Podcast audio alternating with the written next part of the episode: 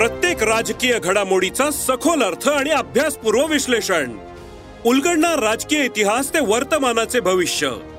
ऐकायला विसरू नका. राजकारण पॉडकास्ट दर शुक्रवारी सकाळी अकरा वाजता सरकार नामाच्या युट्यूब चॅनेलवर आणि भारतातील सगळ्या पॉडकास्ट स्ट्रीमिंग प्लॅटफॉर्म्सवर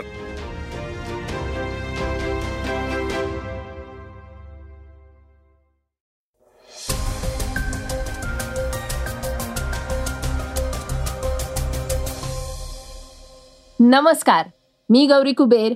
आज मंगळवार सोळा मे. ऐकूयात सकाळचं पॉडकास्ट सकाळच्या बातम्या. भारतात ऑनलाईन फसवणुकीचं प्रमाण पन्नास टक्क्यांहून अधिक आहे. तसंच रेल्वेच्या बर्थ बाबतच्या नियमात मोठा बदल होणार आहे.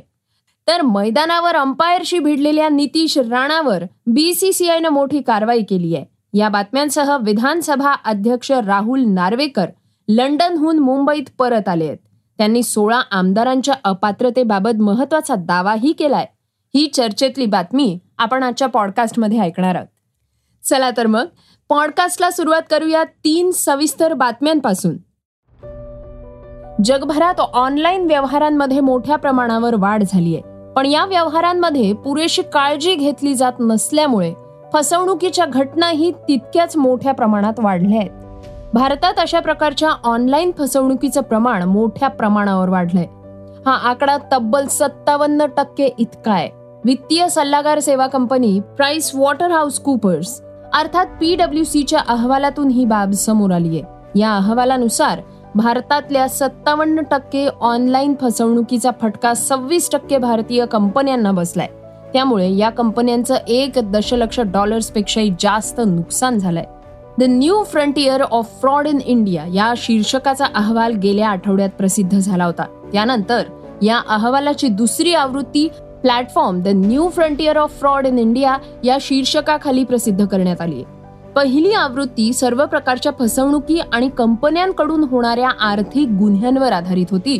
तर दुसरी आवृत्ती प्लॅटफॉर्म फसवणुकीवर केंद्रित आहे. भारतीय कंपन्यांमध्ये झालेल्या फसवणुकीचा हा सर्वात मोठा स्रोत आहे.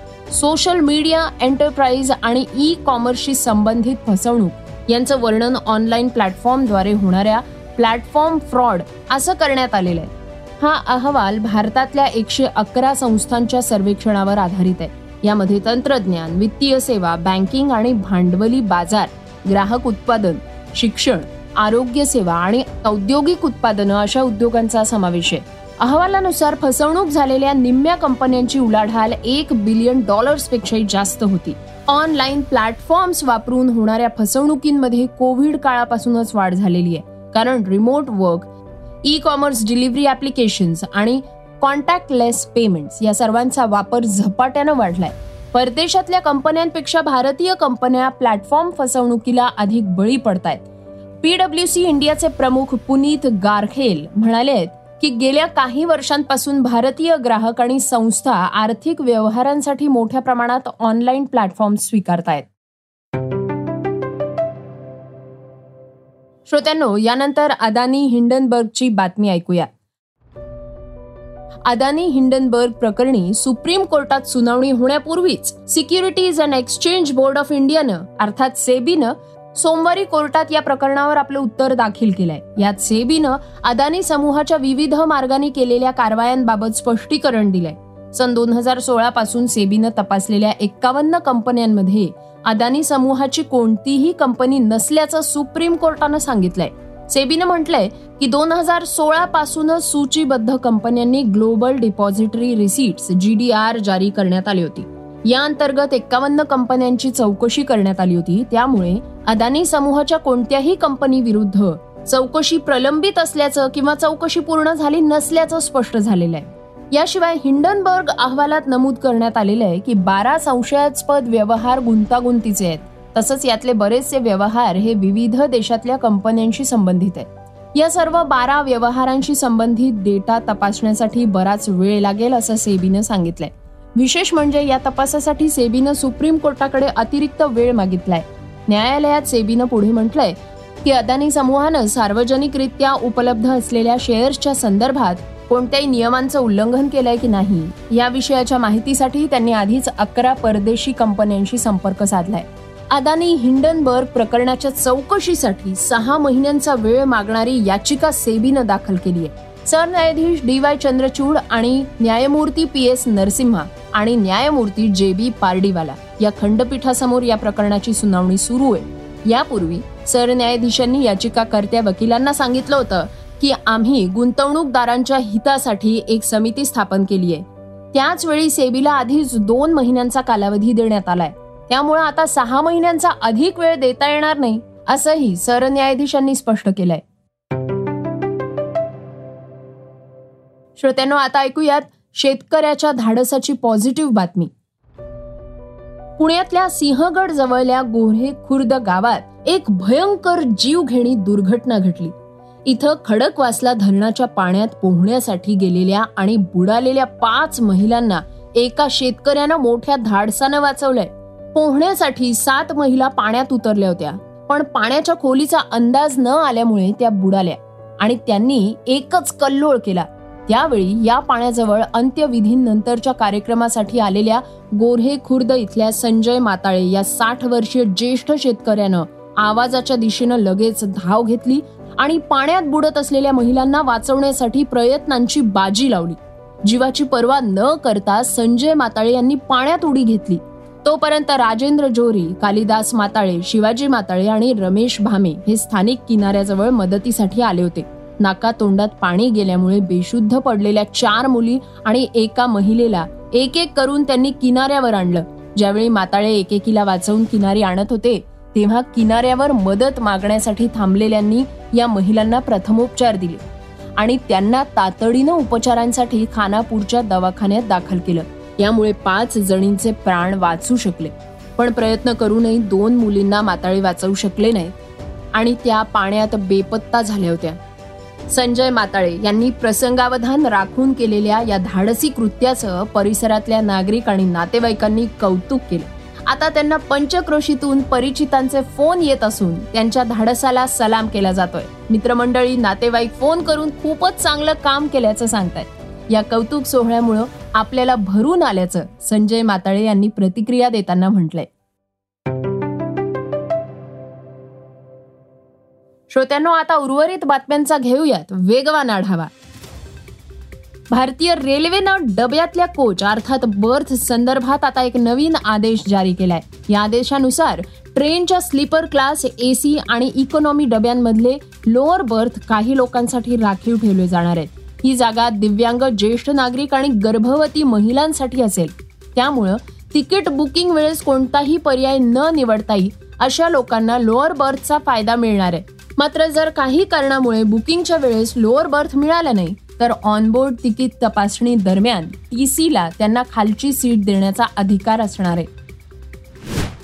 दोन वर्षांपूर्वी बॉलिवूड अभिनेता शाहरुख खानचा मुलगा आर्यन खान याला ड्रग्ज प्रकरणात अटक झाल्यानंतर ही कारवाई करणारे एनसीबीचे अधिकारी समीर वानखडे चर्चेत आले आहेत. दरम्यान वानखडे यांच्यावर त्याच प्रकरणात खंडणी मागण्याचा आरोपही झाला. यावरून सीबीआयनं नुकतीच वानखडेंना अटक केली आहे. वानखडेंनी आपल्या तीन सहकारी अधिकाऱ्यांसह आर्यन खानकडून तब्बल पंचवीस कोटींची खंडणी उकळल्याचा डाव रचला होता अशी धक्कादायक माहिती सीबीआयनं दिली आहे. अभिनेते वैभव मांगले आपल्या दमदार भूमिकांबरोबरच स्पष्ट वक्तेपणासाठीही ओळखले जातात. त्यांनी नुकतंच राज्यातल्या नाट्यगृहांच्या बिकट अवस्थेवर भाष्य केलंय. याबाबत मांगलेंनी फेसबुकवर हरमरीत पोस्टही केलेली आहे. मांगलेंच्या संजा छाया या नाटकाचे सध्या प्रयोग सुरू आहेत. या प्रयोगांदरम्यान त्यांना पुणे औरंगाबाद नाशिक इथं प्रेक्षकांच्या काही तक्रारींना समोर जावं लागलंय. या शहरांमधल्या नाट्यगृहांमध्ये एसी बंद होते. त्यामुळे प्रेक्षकांना उकाड्याचा त्रास सहन करावा लागला. तसंच त्यांना डासांचाही त्रास होत होता. त्यामुळे प्रेक्षकांनी गोंधळ घातल्याचंही मांगलेंनी आपल्या पोस्टमध्ये लिहिलंय. याच कारणामुळे निर्मात्यांना काही प्रयोगही रद्द करावे लागले असल्याची खंत त्यांनी व्यक्त केली आहे. श्रोत्यांनो आता ऐकूयात बातमी आय पी एलची. आय पी एलचा यंदाचा सीझन हा कधी खेळाडूंची इंजुरी तर कधी भलत्याच कारणांमुळे चर्चेत राहिलाय. आता चेन्नई सुपर किंग्ज विरुद्ध कोलकाता नाईट रायडर्सचा सामना चर्चेत आलाय. कोलकाताकडून ओव्हर्सची गती कमी राखण्याची चूक दुसऱ्यांदा झालीय.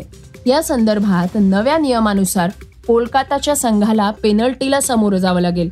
या कारणामुळे के के आरचा कर्णधार नितीश राणा यानं अंपायरशी वाद घातला पण हा वाद घालणं त्याला चांगलंच भोवलंय कारण राणावर बीसीसीआयनं कारवाई करत चोवीस लाख रुपयांचा दंड ठोठावलाय. श्रोत्यांनो बातमी चर्चेतली.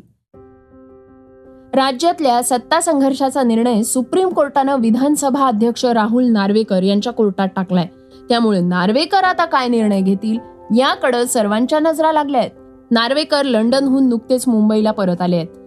त्यानंतर त्यांनी माध्यमांशी बोलताना शिवसेनेचे प्रतोद भरत गोगावलेंबाबत सूचक मतही मांडलंय. नार्वेकर म्हणाले कोर्टाने केवळ एवढंच सांगितलंय की शिवसेना प्रतोद म्हणून भरत गोगावलेना जे आपण रेकग्निशन दिलं केवळ त्यावर त्यांनी ते घटना ते योग्य नाहीये असं म्हटलंय. त्याचं कारण त्यांनी सांगितलंय की भरत गोगावले हे पॉलिटिकल पार्टीचे रेप्रेझेंटेटिव्ह होते का?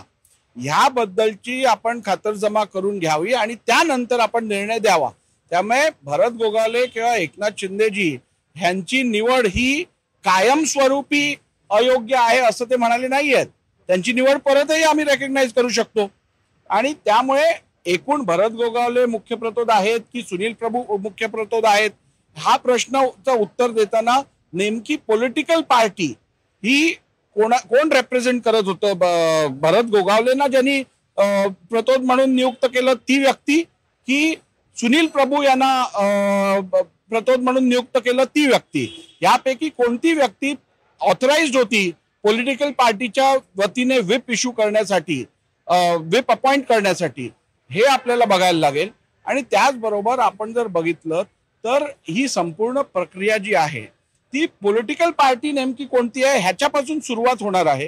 आणि आपल्याला जर बघितलं असेल आपण ह्यापूर्वीही इलेक्शन कमिशननी पण ह्या विषयातला निर्णय घेतलाय पण तो निर्णय प्रॉस्पेक्टिव्ह आहे. आपल्याला निर्णय रेट्रोस्पेक्टिव्ह घ्यायचा आहे. श्रोत्यांनो हे होतं सकाळचं पॉडकास्ट हे पॉडकास्ट तुम्हाला कसं वाटलं जरूर कळवा. त्याला रेटिंग द्या आणि इतरांनाही नक्की रेकमेंड करा. आपण आता उद्या पुन्हा भेटूयात. धन्यवाद. वाचा बघा आणि आता ऐका आणखी बातम्या. ई सकाळ डॉट कॉम वर. तुम्ही हा पॉडकास्ट ई सकाळच्या वेबसाईट आणि ऍप वर सुद्धा ऐकू शकता. विसरू नका या पॉडकास्टला आपल्या आवडीच्या पॉडकास्ट ऍप वर सबस्क्राईब किंवा फॉलो करायला.